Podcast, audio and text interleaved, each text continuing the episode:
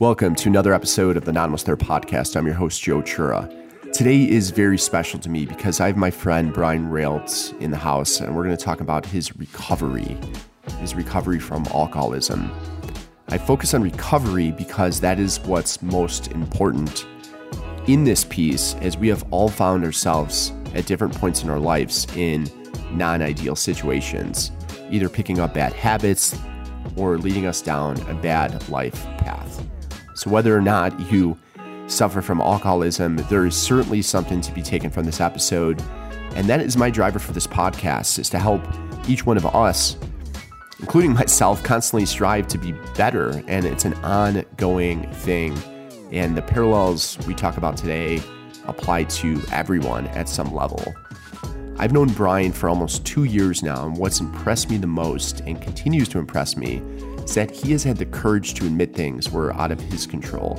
He's had the courage to seek treatment and has the courage today to share his story with you. And when you hear the story and hear what Brian has achieved now in his life, I think it's, it is pretty remarkable. Now, I'm going to set the scene for you. Brian is sitting in his living room one morning with a bottle of vodka. This is 8 a.m.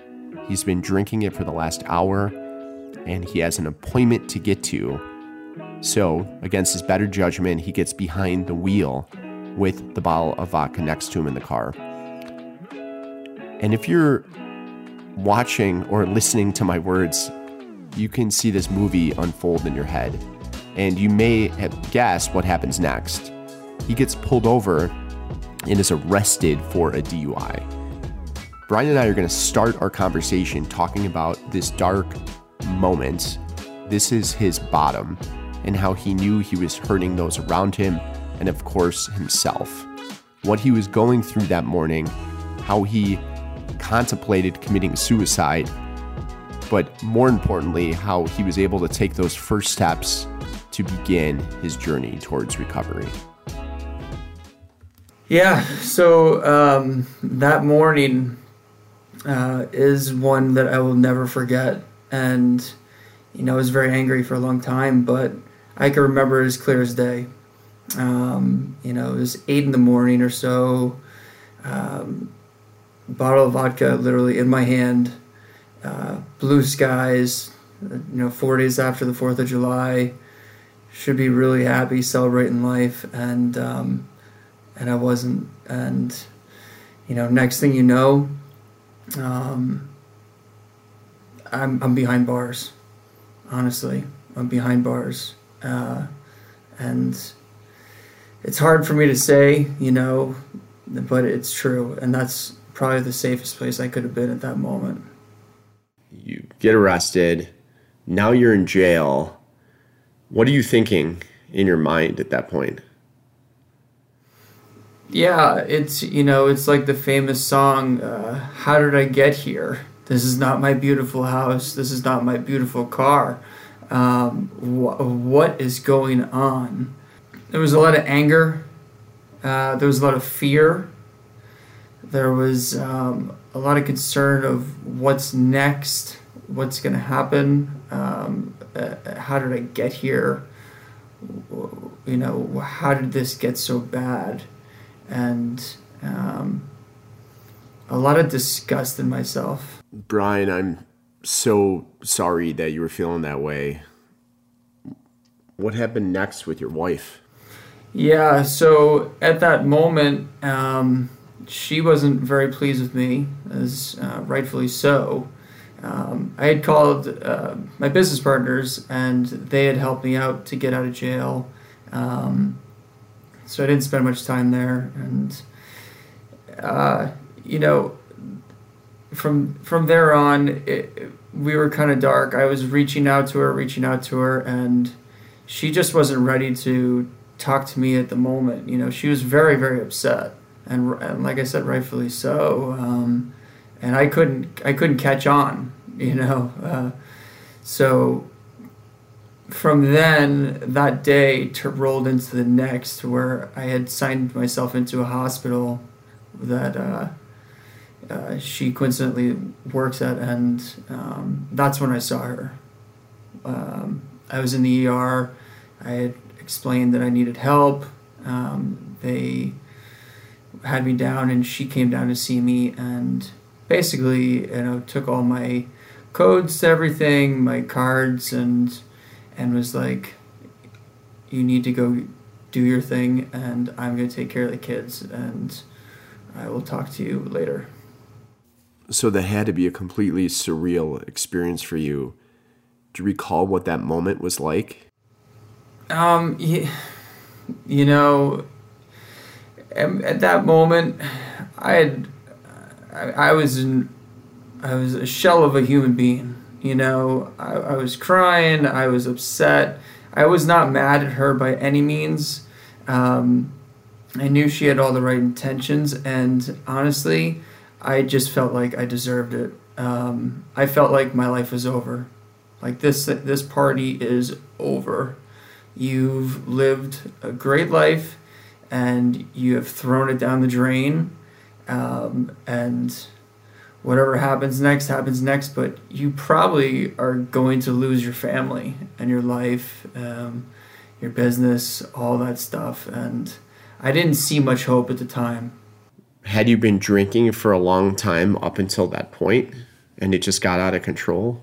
Yeah, yeah. So, um, you know, social drinker uh, through college, um, restaurant industry, as they say, they're like pirate ships. Uh, you know, it's it's socially acceptable, and you know, I, I say that, but I also in in 2020 hindsight, right? Looking back as a leader, I shouldn't have been doing what I was doing with, uh, you know, drinking with staff and things like that.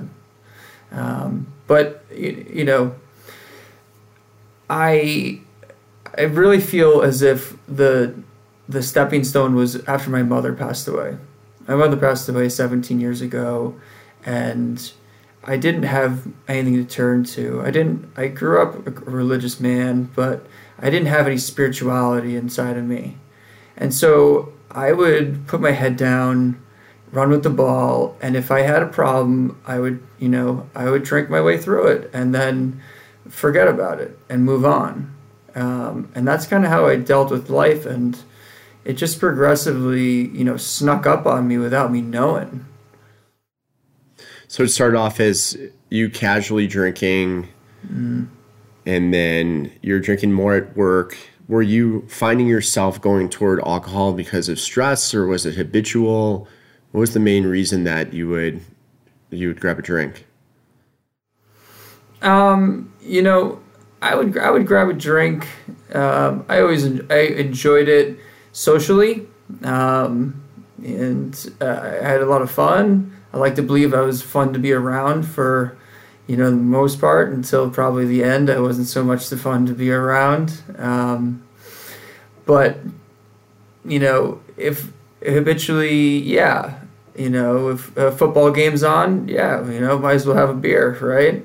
Um, we're going out for dinner. Uh, yeah, I'm gonna grab a martini before we sit down. Then we're gonna have some wine. You know, it seems pretty common and normal to me, honestly you know, coming from the business that I've been in, and I grew up in the restaurant industry and hospitality, so this that was normal. Like five o'clock in our house, it was like cheese and crackers on the table. Um, you know, my mom's having a Captain and Coke, and my dad's having a, a cocktail as well. And so that it was just like if you think about it, you, from the environmental effect, I grew up with that, and uh, it's that's just it was normal. So let's walk back to when you started as an entrepreneur in the restaurant industry to set this up a little bit. So you were you had your first restaurant at what age? Um, I secured my first restaurant at 29. Uh, so yeah, it was great. I had got married, had our first child, and opened a restaurant all within the same year. There's no pressure at all. and at that point, alcohol was just casual enjoyment, yeah. right? There was no signs yeah. of of anything. No. So then the so then the business was pretty successful, right? And and I know you yeah. had opened other restaurants as well. When did that occur? how, how long did it take you to ramp up the first one? Um, so after we opened the first one, we ended up opening two simultaneously um, within the next, uh, I think, 14 months. Um, and you know, once again, no pressure, right? I was, I have some business partners, are great people, and um, I was always the one that they were like, "Should we do it? What do you think?" I don't know. This seems like a big challenge, and I'm like, "Let's go for it," you know. And I still kind of yeah. have that attitude of like, well, "I'm in," um, and that's probably why half the reason why I got myself into trouble.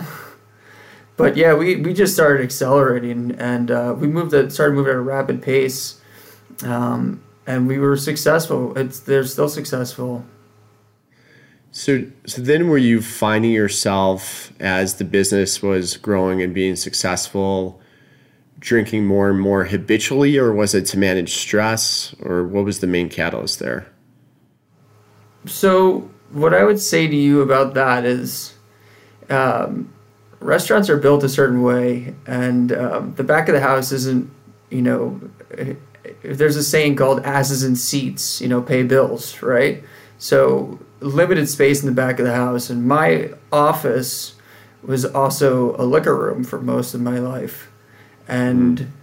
you know, so very casual still. You know, it would be like, oh, you know, how about we have a drink or whatever else, you know, or we had amazing cocktail bars with these mixologists would make these mind blowing drinks and they'd be like, Can you taste this? Can you taste that? So it was just part of a daily routine, honestly. It wasn't like grabbing a bottle off the shelf and, and just start drinking. Like that that wasn't the situation. It was just it honestly it, it was seemed normal. Like we were just tasting stuff and moving along. We had a whiskey bar, still have we have a whiskey bar and with multiple barrels under our name and so we would do tastings all the time of whiskey, or we were changing wine lists and tasting all the time. So drinking was just kind of, it seems, you know, as part of the job. Like it's part of the job.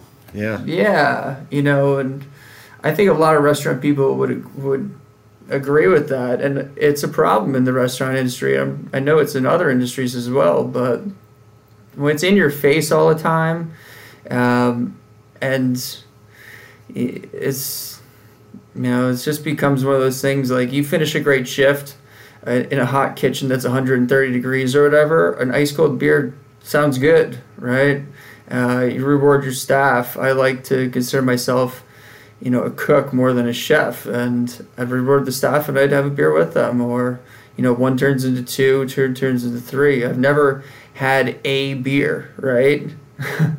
I don't know somebody that ever had a beer. So you're 29 when you start the first restaurant. Other restaurants pop up, or you create, I should say, in your early 30s, so like 30, 31.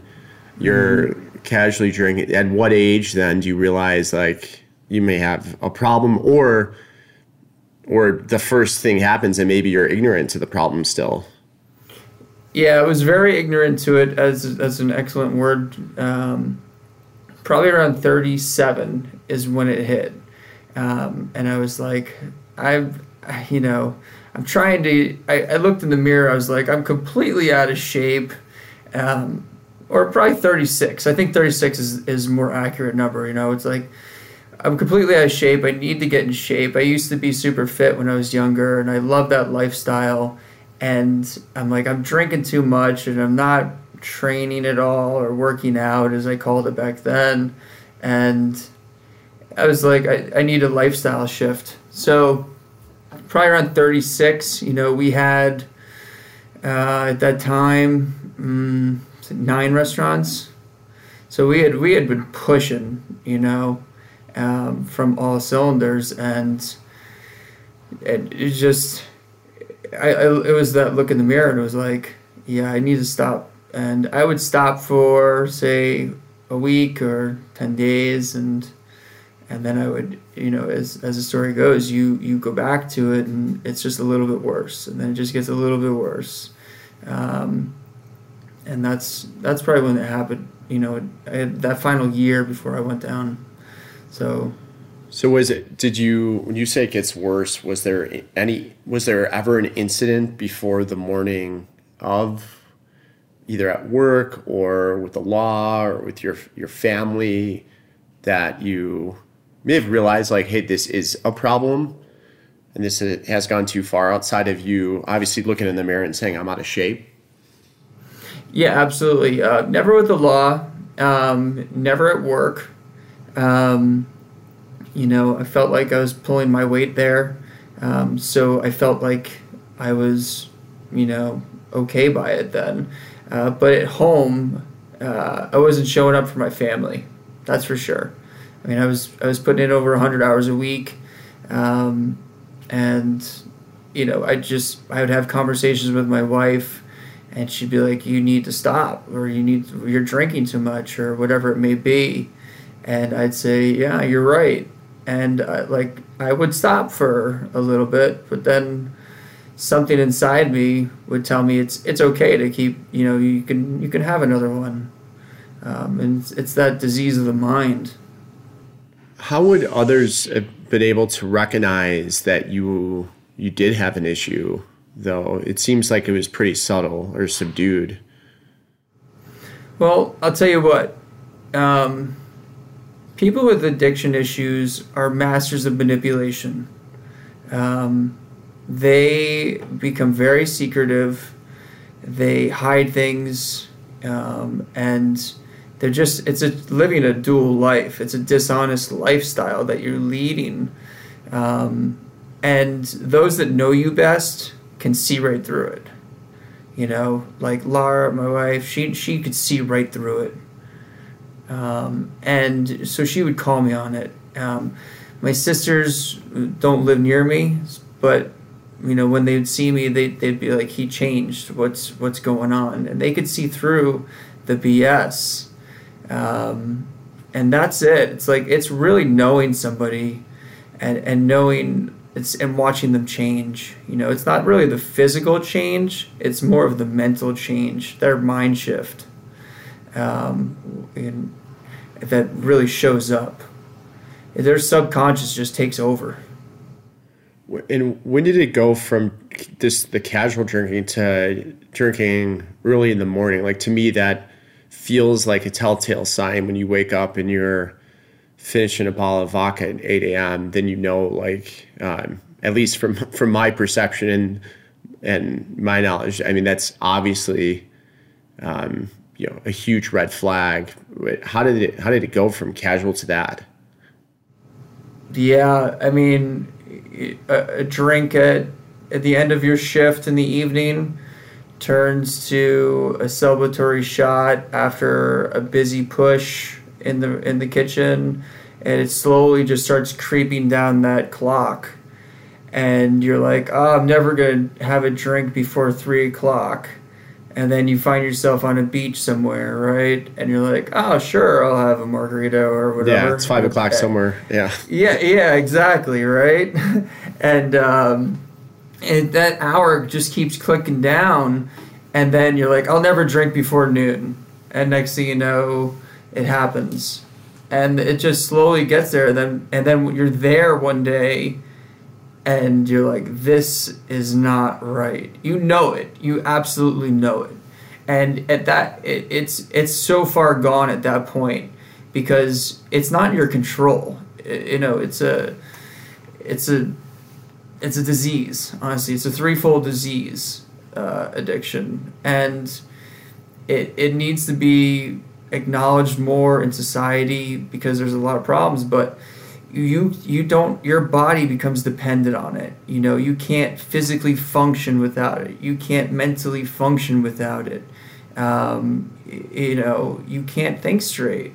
And so you have some and kind of brings you back to a, a new norm right? Whatever your your norm is shifting downhill but you need to get back onto that hill to your new norm so you feel okay um, and that lies the problem you know because that just keeps dropping dropping dropping and i know i'm so blessed and graced that that I, I that i was able to you know get caught off when i did and Yeah, I want to go. I want to go back there now. So now you're back. Uh, now going back to the story, you're you're you get out of jail. You check in, uh, or you go to the hospital. You tell them you need help. You see your wife. I didn't even know your wife worked there. That was that had to be surreal. From there, what happens? Where do you go to next? So, you know, I, I give a lot of credit to my faith um, nowadays. Uh, one of the regulars from my restaurant, one of my restaurants, um, was actually the ER doc at the time. And this, you can't even make this stuff up. He was the ER doc, and he looks behind the curtain. He's like, Brian? And I'm like, I say his name, and he's like, What are you doing here? And I literally just fell out of the bed crying. And he picks me up, and I kind of explain what's going on. He puts me in the bed. And he's like, Okay, listen, there's two ways we can do this here. Either way, he's going to stay with you and I. I can either be your friend or your doctor, um, but I'm here to help you. And I was like, I need a doctor. I need a doctor. And he's like, I got you. And that was the first time I asked for help. And that is a key, key component of all of this the asking for help. I was always a sh- it's a shame thing or whatever, you know, living a life where it's like uh, uh, masculinity or whatever it is. You know, women are just right. as guilty. It's like nobody asks for help, especially at those executive levels, right? Where you should be asking for more help. But uh, that was my first ask for help, and from you know. And then so so what did he, what was the help? What did he do? So yeah, he, um, he stabilized me, um, and that is actually when my wife came down after I got stabilized. I saw her for a brief second, um, and then she disappeared. And before I knew it, I was being taken to um, a psychiatric ward to detox, and I spent a week there, and it was it was literally the scariest week of my life, and it was exactly what I needed. Um, it was not a welcoming environment by any means, um, but I was also used to getting what I wanted when I wanted. You know, if flashback three months before then, I was having high tea at the top of the Ritz Carlton in Hong Kong.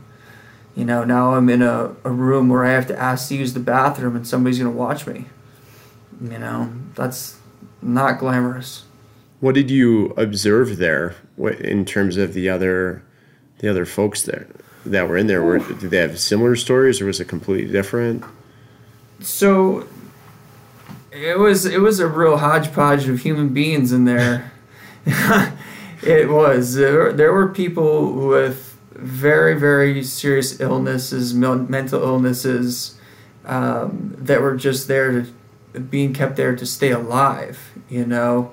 Um, and it's really sad when I think back about it how how bad they were hurting. Um, and age ranges from anywhere from 16 to you know a 70 year old man um, and people with drug addictions. There were a few alcoholics and stuff like that but just people that were not safe on the streets. They were better off in in a, in a lockdown facility um, and i needed to spend a little bit of time there.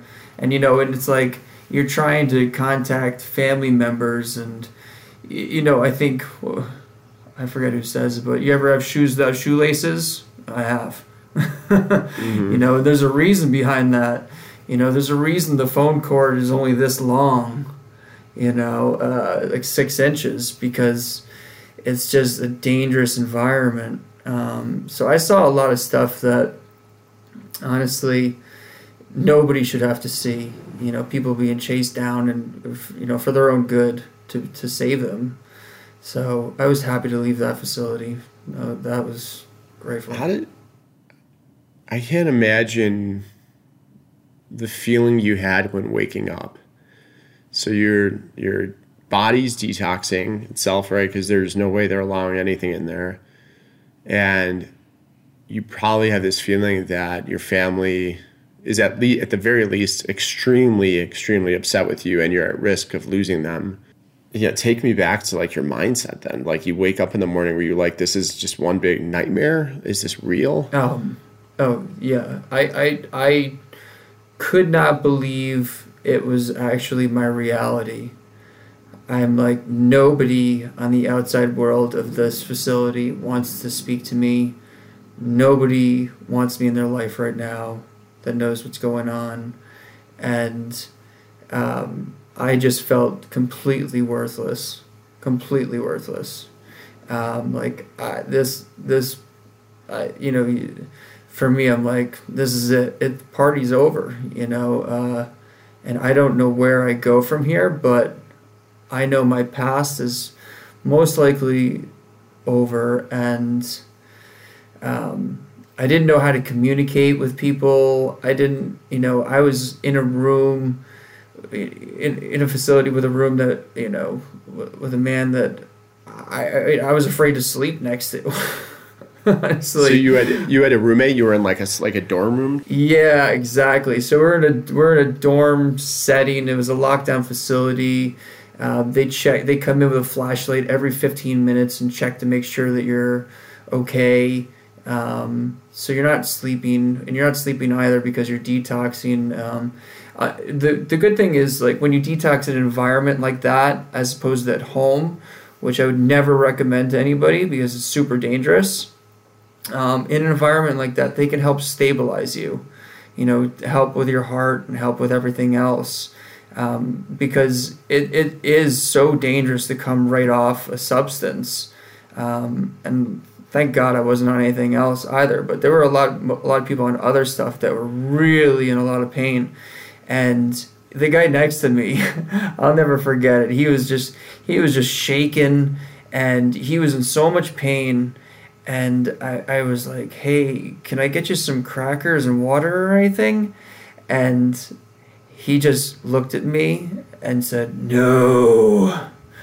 and, and I was like, Okay, that's gonna be our relationship. you know, uh, so eh, you know it was one thing after the next and you you meet people in there and you realize yeah maybe in my life everybody is super mad and maybe my life is has come to to the pits but there are people in here with a lot worse problems a lot worse things going on and you can you can relate in different ways you know? Um, so you start you're really in the mud and you start you start thinking from that angle. You know, that's where I started thinking from the mud. I actually can relate to that. I I had uh, not from alcohol, but I went to a behavioral um, psychiatric hospital like in my early 20s right after i started working at ford. The catalyst was i just had my daughter her mom and me broke up and at, at that point i was just hit severe depression. Like i just had a kid. I didn't want to be in this place. I watched my parents go through divorce and i checked in for help and what i realized brian like to your point is the problems i had were I don't want to say minuscule, but they were far less complex than others. And my greatest gift was being able to find myself in a position where I was growing from helping those other people. And this mm-hmm. was back in the day where, you know, I just remember the, the, the two people in there, and there's probably five in this group. And one person had been diagnosed with HIV and was going through that. I never met anyone at that moment in my life that was going through that. Mm-hmm. And I felt myself as becoming a friend to that person and talking them through it. Another person um, was a lady, her husband shot himself in front of her after a dispute. And I was like, just looking at myself again. I think problems are all relative, right? Like, like my problem could have been to me as big as those other ones, but what I realized is it wasn't, and and it helped me get through it by talking with with, with those people, and um, so I can totally relate to where you're coming from when you look at that in context to say, I was having high tea three months ago, but also for you it was just a, such a dramatic difference. Is that like you're like almost literally on top of the world, right? Yeah, I know, I know. and then and then now you're now you're there. So I guess going back to that, how long were you were you in there for? So it was it was a psychiatric psychiatric ward initially Mm-hmm. um, that had a detox component to it. What was that duration? So I was in there for a week, and what I'll touch upon real fast, what you know, you just shared a, a really powerful point uh, about the people you meet and helping other people, um, and that's kind of what it was. It was like, can I help my roommate get crackers? No, that didn't work out. Well, uh, there's other people I can help. You know, somebody that's twice my size. Um, you get a meal ticket, and that person's starving. I'm like, dude, you can have my my grilled cheese or whatever it was, you know. Just those little simple acts, or what really, really drives home for me before I go to the next part real fast is there was a girl there who was 16, and I've never, I've never still to felt so bad for somebody, and she grew up, you know, being assaulted by her father, her uncles. Um, she turned out to be a heroin addict. I mean, she was 16 years old, and this girl was so broken down, and she would just make these bracelets in the hallway. And I remember one afternoon, I just sat down next to her, and I introduced myself, and and I was like, I, "Your bracelets are beautiful. Can you teach me how to make one?" And by me asking her how to make one, I think just took her out of her own head for, you know, maybe those 15, 20 minutes. And it made her smile. And, and that was just a big thing, you know. Uh, it's, you, you, you go through those environments. But, Yeah, that's you a know, great point. f- yeah, from there I went to a facility um, in the middle of nowhere up in uh, New Hampshire uh, for 35 days um, in treatment, you know, in inpatient facility uh, where I really learned the big book. Um, and I realized that alcoholism. Wait, wait, what's the big book? So the the big book is the um, is the twelve step program for alcoholics, uh, for Alcoholics Anonymous, and the thing behind it that I, I realized when I was there, I learned a lot, but I learned how much history of alcoholism there was in my family, um, and that this was a big catch point for me. You know, like I have been given a chance now, and I started studying, started learning the these things. I started reading this book, and they, they one of the counselors told me, he said, just read the book um, and tell me what you think. I start and bring a highlighter and highlight anything that you can associate with. And so I start, I opened it up, and as I'm reading, I'm like, wow, that's crazy. And the book was written in the 1930s, and um, And I is the book I- called is the book called Twelve Steps? it's called it's the big book. It's called the Big Book. Yeah. yeah. Okay. Okay. Yeah. Um, and you know the the twelve steps are in there, and the first step is admitting you're powerless over a substance. You know, and when it was written in the '30s, it was alcohol. Nowadays, uh, it can be associated to anything. You know. Um, and there's actually, uh, I would recommend to anybody that's new to the game that's looking to get help. Uh, Russell Brand has uh, a book on overcoming addiction, and he has an audio version that's fantastic. And he starts out by, you know, step one is admitting that you're powerless, and his step one is like, just admit that you're fucked. you know, your life is completely fucked. and so it's it has some humor, and it's I think it's great for the the next generation uh, for Yeah. people uh, to learn from. So yeah, I spent 35 days there, and then um, I wasn't ready to come home. I still had a lot to learn, um, and my family had a lot to learn also, and you know, things just weren't lining up quite yet. You know, uh, we we had a lot to figure out how we were going to move forward, um, and even to that point, I wasn't sure if we still were, but um, you know, I give thanks to God that my wife supported me and stayed with me and and rode rode out the storm, so to speak. So I went from there to their 90 day inpatient or halfway house to live there um, to just get more help, right? I was like, I was in that mode of, I need more help. I need more help before I can go back to civilization because I'm not sure what civilization is going to look like. What made you realize that you needed more help? Because I could see a lot of people after now, what is it, like 45 days or so, you're you've been sober, you're learning. At that point, just though, weren't you itching to get back to like normal life? Like, how did you know you needed more help? Um, yeah, you're, you're, dude, you're absolutely correct. Like people itch to get out of there. People don't last. Um, they just want to get out of there. They don't want to be told what time to get up. They don't want to be told when to eat. They don't want to be told to read, when to that they need to journal, that they need to do all these things. So they are just itching and scratching to get out of the door. And to me, that is I think the difference is they just have not hit rock bottom yet. In their whatever their rock bottom is, they have not hit that yet. And for me, I had hit the bottom of the earth for me. And I just knew if I was going to go back and be a better man and be a better husband, a better leader in this world, a better father, especially, I needed to get as much help as possible. I wanted to use every resource. I was in a fantastic program, and and it wasn't no cook like uh, glamorous program with acupuncture and you know a view that you have in your background right now. We, it was it was down and dirty, um, and that's exactly what I needed. You know, it was to be taken completely out of my comfort zone. You know, it's the expression of get comfortable being uncomfortable.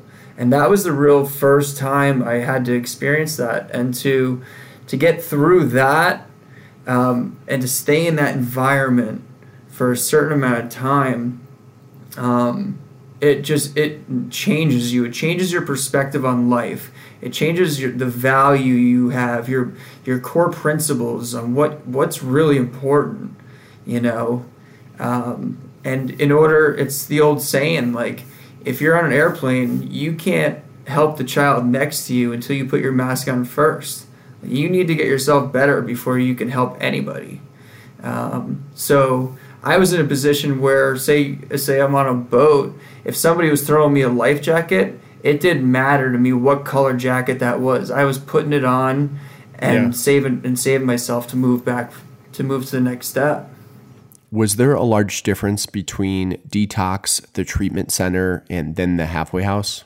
Absolutely, absolutely. The the uh, you know the first facility was was about detoxing and and just keeping you alive and safe you know from harming yourself really um, and then it became a, a learning lesson you know when i was in when i moved to the treatment facility it was a real study and it was a very structured schedule um, which helped to you know instill discipline back in my life um, and then at the halfway house, it had that same. It actually had even stricter discipline um, there. And, and at the halfway house, there's about 65 guys.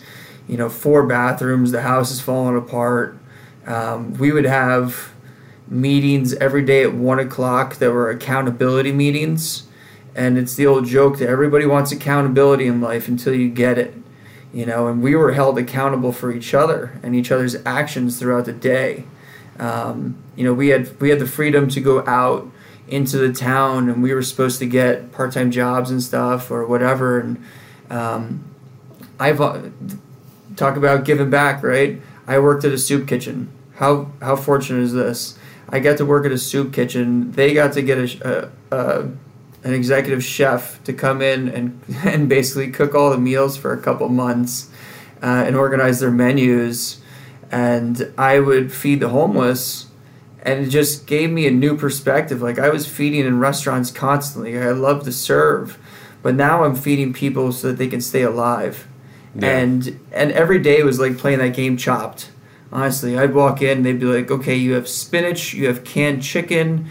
you have watermelon, and you have um, tomatoes from the garden down the street. go. We need a we need an appetizer, an entree, and some sort of dessert with no sugar and no salt.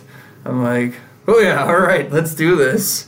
Um, so it, it, helped with my mind, you know, get creative again, get those creative juices flowing. Um, became friends with these people that live on the streets, heard some unreal stories, you know. Um, and once again, it's, you know, it, it, was like a little family there that, uh, that I cultivated.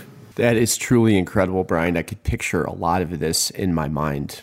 What are some of the observations that, that you made with other folks? Were they relapsing back to their normal routines? Did you ever have any issues with that? Um, yeah, unfortunately, you know, the success rate is not high. Um, I believe it's under 10% success rate that people stay sober. Um, I'm four, over four years sober now. Um, I have no desire to go back to the to the dark side at all. I have no problem being around things, around alcohol, around, you know, I love going. I went to Nashville for my best friend's bachelor party five months after I got out of treatment. Wow. Everybody thought it was insane, and I had the best time of my life, you know, um, because I, I, just, I've been given a gift um, of this second chance. Um, but, you know, I'll put it to you this way out of the 10 people I became close with through that process, eight of them are dead. You know, one of them is sober, and one of them is on the run, uh, using again.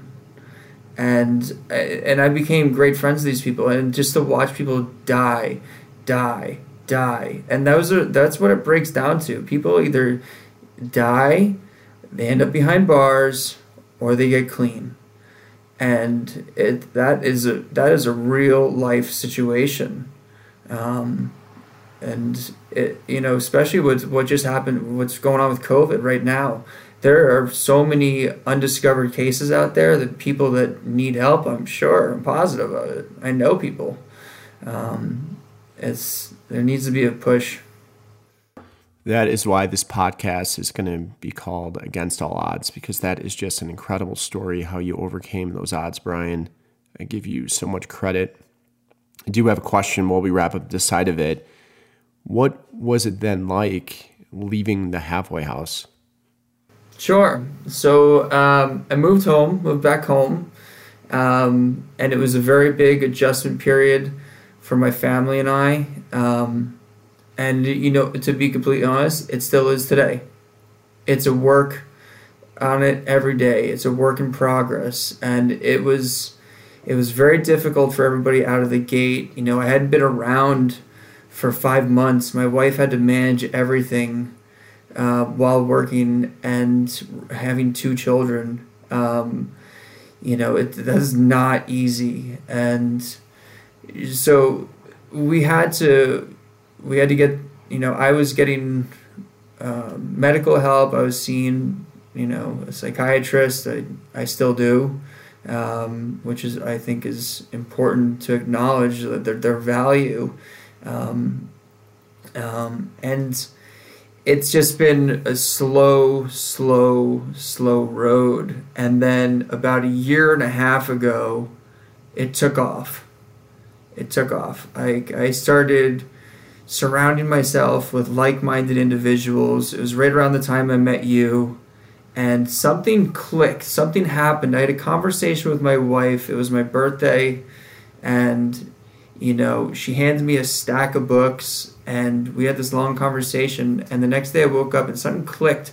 And all of a sudden I felt this motivation inside of me. And I cannot explain where it came from, but I felt a motivation to really get up and get going because up until that point I had been, I, I suffered from depression and I don't suffer anymore really, but you know, for per se.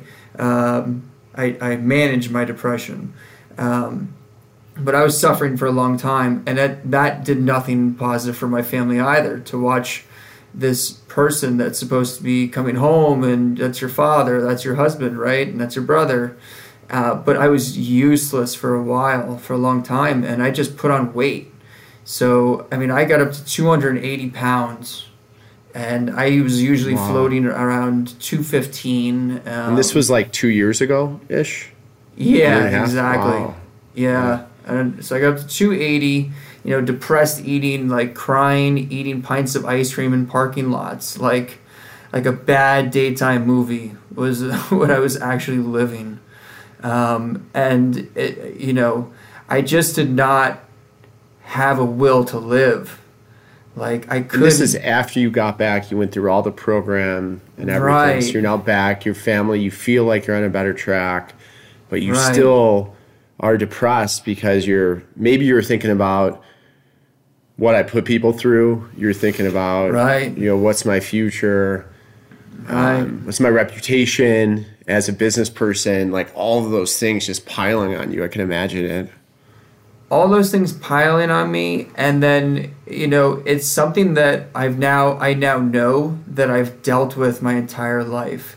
You know it's this imposter syndrome uh, where you you think you get somewhere but you're told you're not good enough right? So every time you achieve a milestone you just all of a sudden you feel like i'm not worth it you know? And that's something I I didn't realize growing up. I didn't realize throughout my career, my career up to now um, that I've been dealing with that, and it came to the forefront um, that I, I was just I just felt once again, you know, now I'm sober. I'm not worried about drinking or anything like that. I, but I just now I'm worried about myself because I just I can't even I can't think straight. I nothing's making sense, and I'm just I'm a log, you know, literally a log, and and then you, you if you ask my wife, it's like,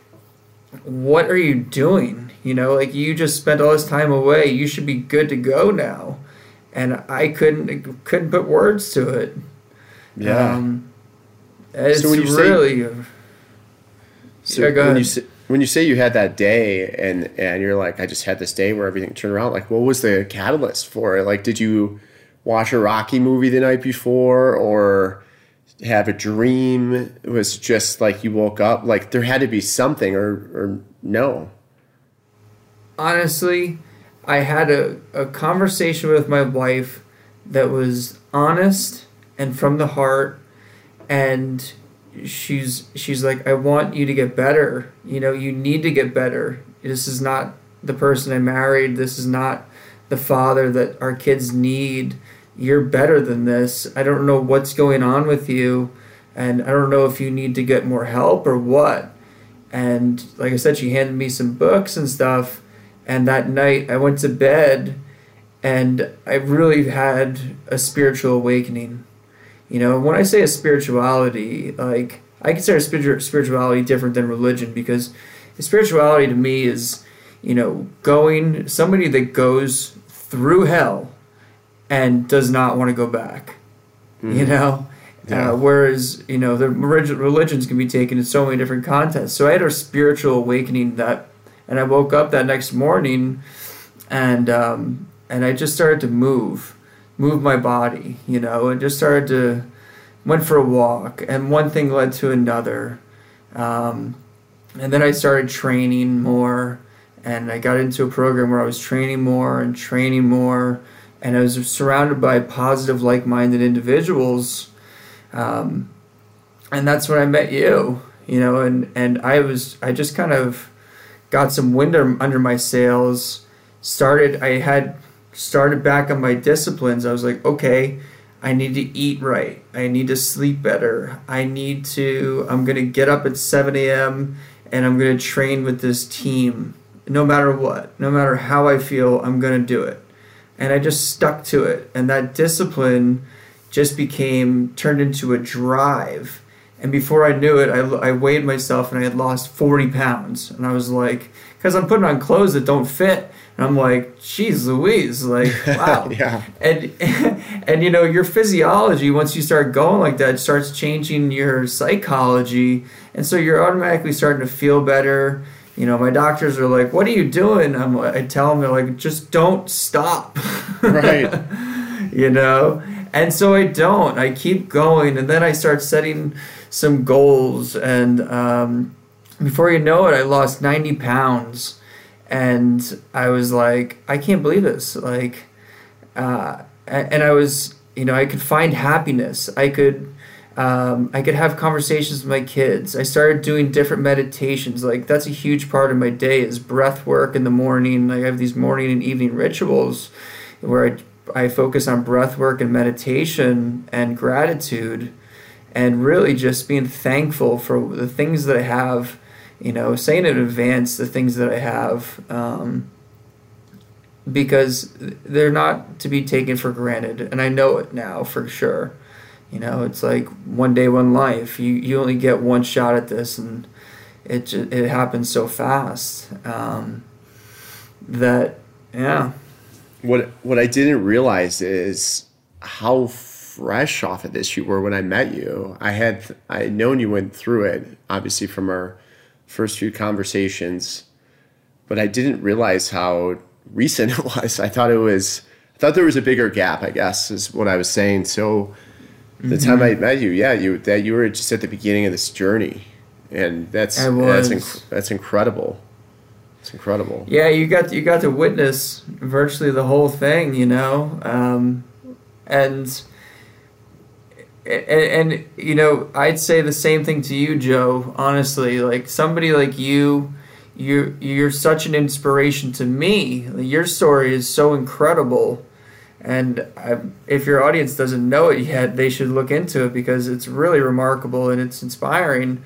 And I would hear, you know, stories like yours and other people, and and be like, I can do this, you know, mm-hmm. and and just slow incremental steps, right? Just try to be, you know, just try to be one percent better each day um, than you were the day before, and it doesn't always work, right?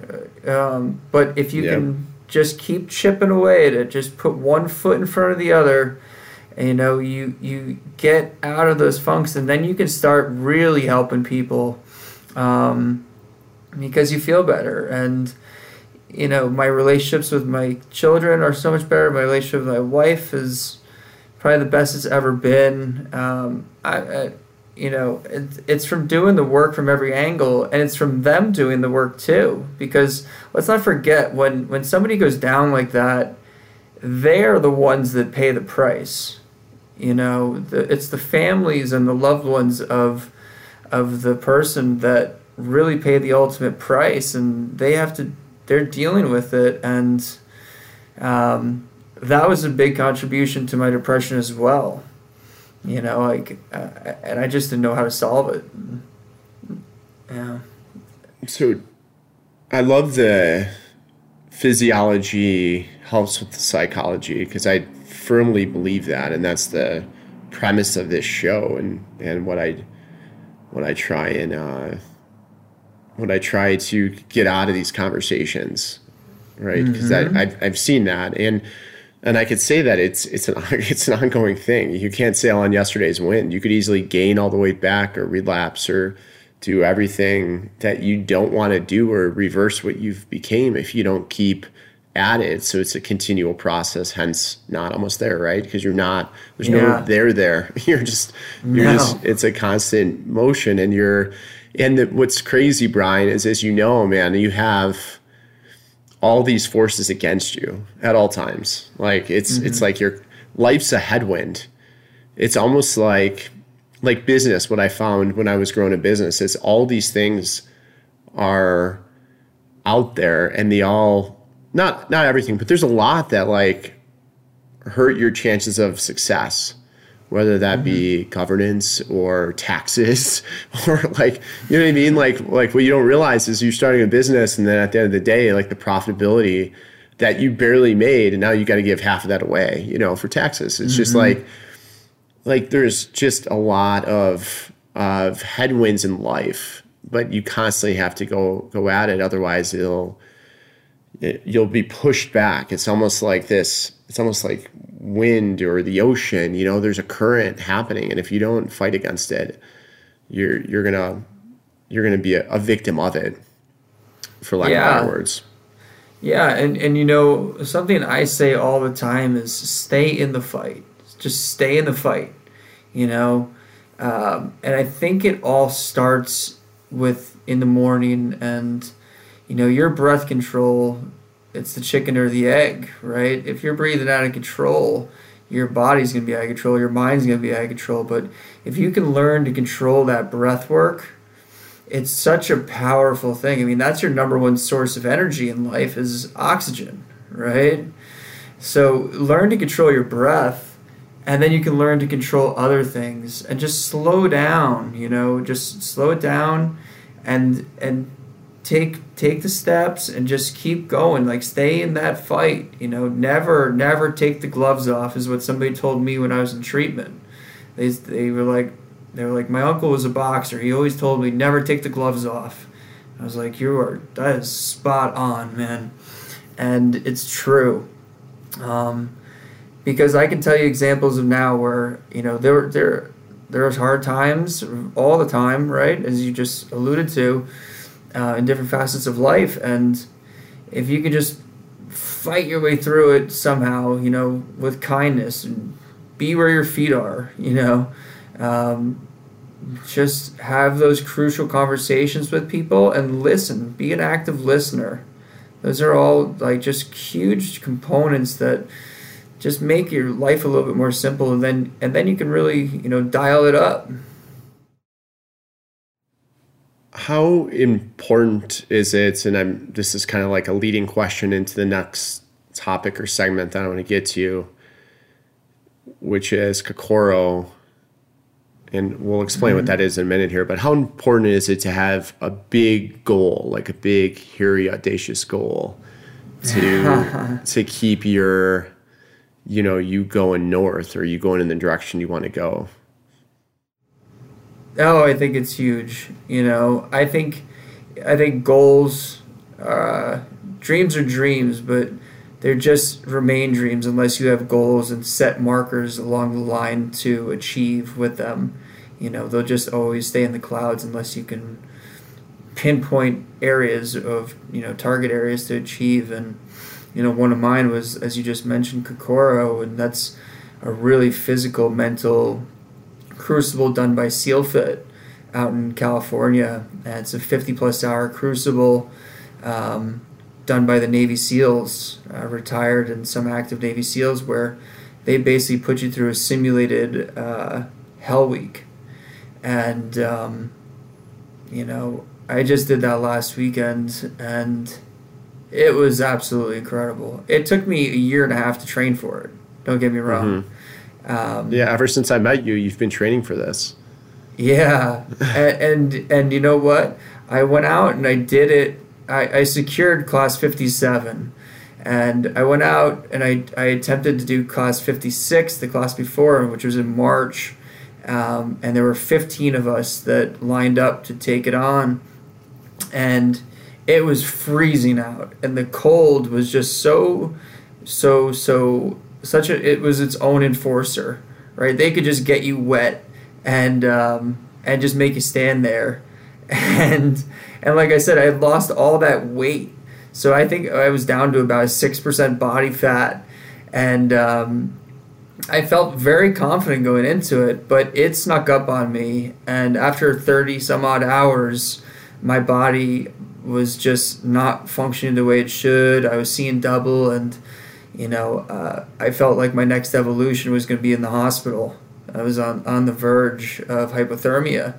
Um, so I tapped out of that one, and I'm grateful I did because I came home, I learned from it, and something Unbeatable Mind has taught me is, you know, they don't come wins and losses, they're wins and lessons.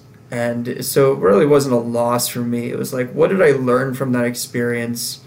Um, and how can I apply it to train differently and to approach life differently because the first time it really absorbed a lot of real estate in my brain too um, and the second time around i uh, I, I laugh about it but i I tried to emulate best I could, like Bradley Cooper training to be Chris Kyle for American Sniper. Yeah. Like he he had to gain twenty pounds in ten weeks. It was something wild like that And I was like, if I'm going back to Kokoro, I need to put on weight because you burn about, I think, 55 to 60,000 calories during the crucible, which is a ridiculous amount. And they feed That's you and they hydrate you. Yeah, but yeah, it's just it's an absurd amount. So you need some some extra juice on you.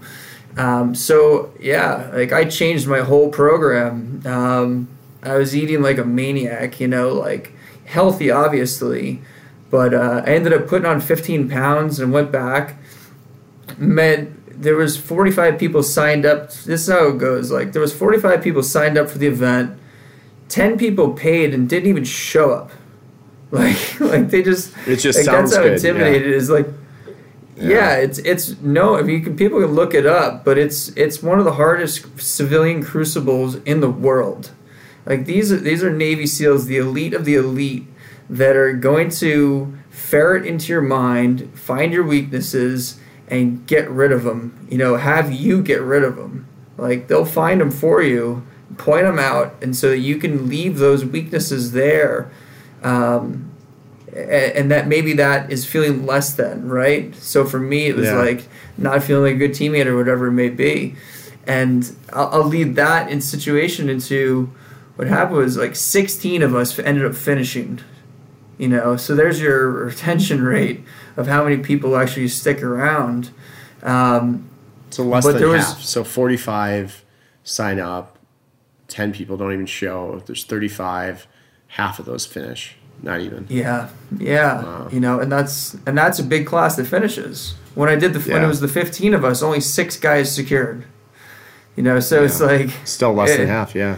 yeah, it's no joke, and it's not to be taken lightly at all.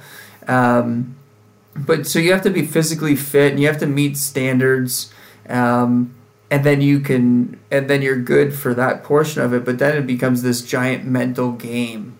Uh, you have sleep deprivation. You know, you're there's water uh, appreciation, so to speak. Um, you're in the middle of the desert during the day. It's 100 degrees. You know, you burn your hand on the sand, constantly doing push-ups and all. You do thousands and thousands of push-ups and burpees and all that stuff. And you you learn so much from these people and how to be a better teammate, leader, how to learn to lead, and how to learn when it's time to follow. Um, and and the best example I can give is there was a young lady there um, who we called Smurfette. Um, and she was, is a phenomenal CrossFitter, like one of the best in the country. And she, we got to the pool, and there was an evolution in the pool, and she was like, "I can't swim very well," and I'm like, "All right, well, I can. Um, I love the water." So we did this this one thing where we were treading water for a certain amount of time um, that can be uncomfortable and she was hanging on. She was in tears. She was afraid she was going to drown. She had a bad experience as a child with it. And I was like, just put your hand on my shoulder. I got you. You're not leaving. Like, because if you go over and touch the side of the pool, the cadre is going to be like, come on out. You give up. You know, and it's about that no quit. Like, you just have to mm-hmm. push through and find that next level inside of you. So uh, me helping her in that moment, and then another teammate of mine came over and he's like, "I got you on the other side," and she it was so she was holding on to both of us. You know, she gets through that evolution, and we're like, "Way to go! You got it done." And next thing you know, it was like somebody put a rocket packet on her back because she just went wham and took off and became literally became the leader of our crew for the next I don't know 30 something hours. You know, it was like we were doing log PT and she's leading everybody in log PT. These are 300 some odd pound logs they're putting over your head. And there's like five foot two girl, maybe, if, you know, if she's wearing heels. And Yeah. and she's just crushing it, you know, and it's just like it's crazy.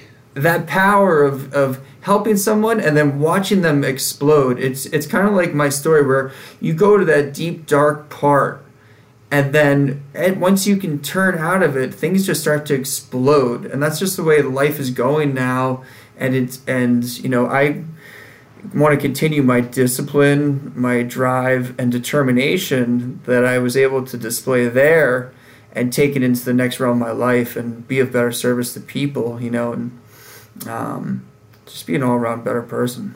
Yeah, and what's great about the story too is you replaced your addiction with another addiction, but it was yeah. a healthy addiction. And I think that's important too. You don't need to have this hole. And I think maybe that's, you know, now hearing the story again, it just dawns on me like you had this void and maybe that was the cause of your depression. You filled it with exercise and was working toward this huge goal. And the crazy thing now is I think about your story holistically and it's you've taken what you've learned and asking for help and working with others to be a better teammate to get you through something like a Kokoro. So it's it right. in a weird way they're fairly parallel. Just they're both they both have to do with teams asking for help, working together, and overcoming this. You know, such a mental, um, such this incredible mental state that you have to put your mind into and get through. Right? Did you see or ever think back when you were training or going through this? Did you draw on that parallel at all? I did honestly. I I did uh, a little bit, but I really after a week of kind of like foggy brain and trying to piece it back together is when it started to hit me, and yeah. you know Kokoro is is Japanese for the heart, mind, the merging of the heart and the mind, and that's really what happens at the event. Is you get outside yourself you stop it's not about you it's about the person next to you you know and to use what you're saying right now it's like i trained with people i trained with a certain person that you know we blood sweat and tears for a year and a half and then we secure Kokoro together and that's a bond that these are bonds like this the swimming pool girl this other girl it's like there's guys that I went through with that I knew uh, these bonds can't be broken, and I can't even put them into words how strong they are. And that's the same thing with me in my personal life now, like creating these bonds, these new opportunities, right? Taking these obstacles that were in my way and turning them into these opportunities to be a better father, to be a better husband, right? Um, so that when my kids grow up, I want them to marry the best version of their father that they know. You know, I mm-hmm. my father left me when my mother passed away, and so I didn't really have a male role model as far in in this you know say second half of my life or so, um, and I think it's super important for all those things. Um, but just want to you know that yeah, like you said, that balance or that you know that uh, matrix between the two, it, it, it is real and it's surreal, and the moments just keep coming up. You know, where it's like, wow, you do this, you can do anything. You do that, you you know, you're unstoppable. And you're gonna take this momentum, I know, into your next venture. Do you wanna tell the world what that is gonna be and what you're doing now? I'm gonna well, I'm gonna leave it as a little bit of a teaser for you, Joe. But um, you know, my goal and my purpose is to be of service to people. I want to see people reach, uh, you know, twenty times their potential, as they would say in Unbeatable Mind. But I want people that are stuck in the rut, you know, and that are sitting in their situation, whether it's uh, diabetes, obesity, uh, you know, heart disease, mental illness, whatever it may be, how can I be of service to get them out of that zone and show them through my own examples, you know? And I'm not, tr- I don't want to toot my own horn, but like, listen, if I can do this, I trust me, I know you can do it, you know? And maybe it's at a different rate, maybe it's at a different pace. That's all good. We got you. You know, let's just figure it out one foot in front of the other and get them to a place of in prevention so they don't have to see the white tiled ceiling in, in a hospital. You know, they don't have to go through all that crap. Like, you don't have to be in that mud. They might already be in their own muddy situation, but it doesn't have to get deeper, you know? It really doesn't. And so, uh, trying to put something together along those lines, and uh, I, I really hope, and I know, I don't hope, I know it will be a slam dunk, and, you know, we're going to change lives, change, save lives, and uh, we're going to have you be a guest speaker one day. well, it would be my pleasure. Uh, yeah, I think that's uh, it's very exciting to to watch this next venture unfold, and you know I'm here to support it in any way possible. Um, you mentioned Unbeatable Mind a few times. I just want to define what that is for for the group here. So Unbeatable Mind is was founded by Mark Divine, who's a former Navy SEAL commander and has uh, SEAL Fit, which I think he started with SEAL Fit which was uh, an exercise program to, min- to mimic some of the SEAL training. Uh, folks use that to train for these events like Kokoro, which Brian was talking about. And Unbeatable Mind was more of the mental side of of things. It incorporated fitness, but it was a lot to do with the mental and breathing. And there's a website you can get access to called Unbeatable Mind. Uh, the group Brian and I were in was this cohort of of uh, a few people that uh, it was a smaller peer group that was kind of studying, I'd say, unbeatable mind concepts and philosophy, and we'd have we were supposed to have more in more physical events, but because of COVID, they they turned virtual. So got to know each other through that. But I highly encourage people to check that out too, especially if they want to understand the power of breath and mm. pausing and not reacting to things. It's taught me mm. a bunch in my life, and uh, yeah, I just wanted to further define that because I know that that was uh, really important to you, and that that helped yeah. give you you know some of your purpose back. I mean that that wasn't it, but that was a tool that you used for sure.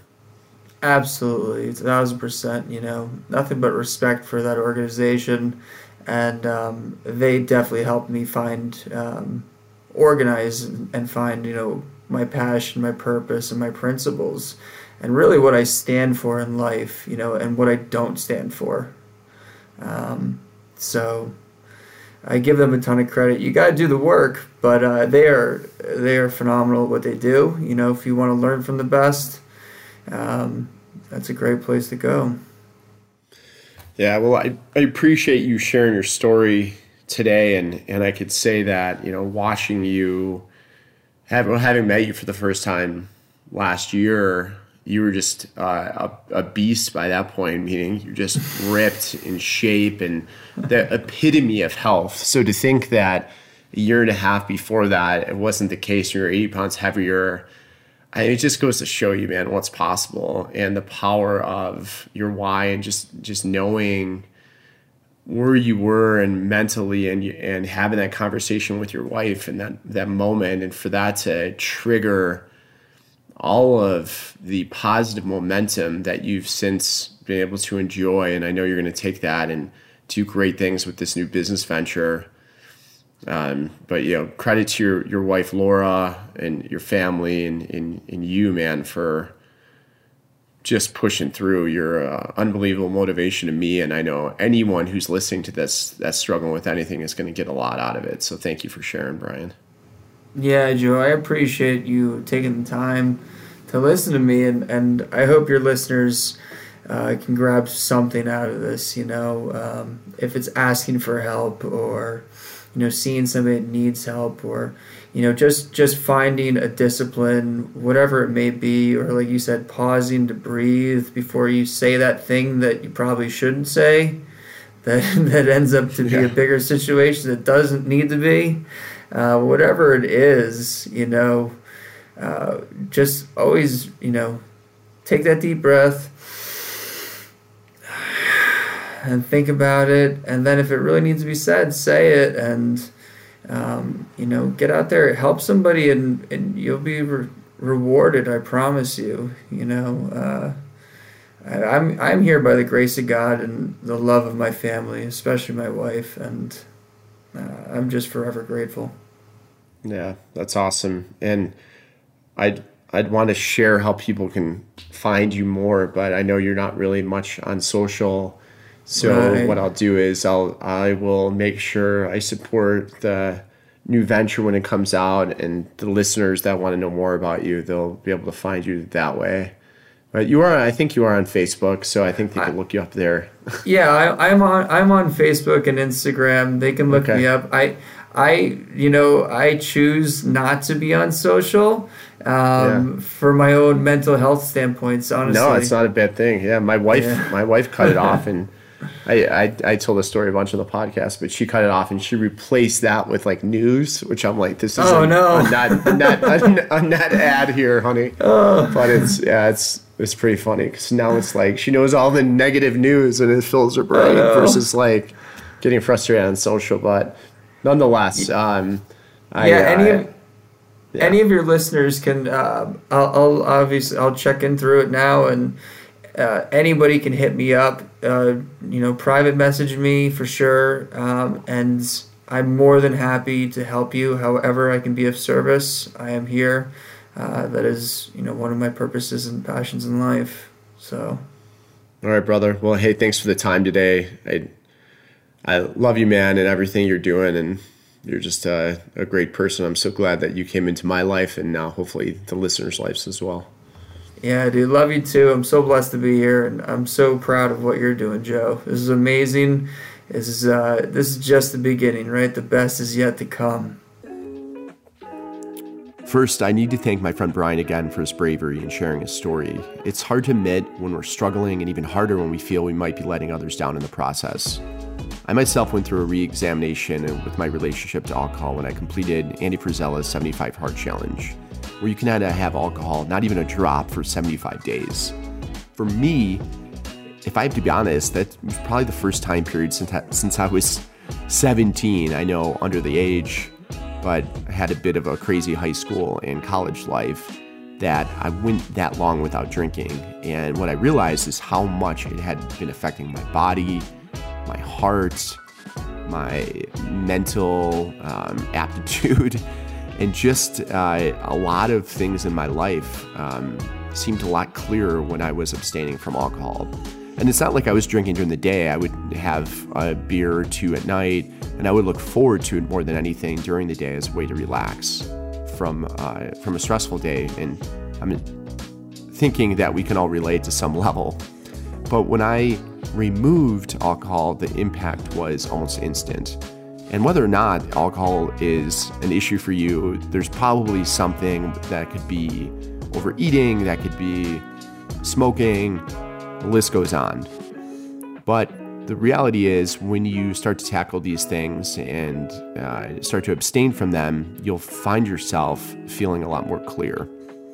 So, as we are on this journey of self betterment, I hope you can take Brian's story and think about your relationship with whatever it is that is bothering you or something non ideal in your life, whether that be drinking too much or smoking. Take a break and see how you feel. If this episode is calling to mind a friend that might be struggling, say something, do something, be the change you need. And for quick reference, I will include contact information in the show for AA and other various organizations that are here to help. And remember, whatever you're suffering with, we are in this together. As you, me, we are not almost there.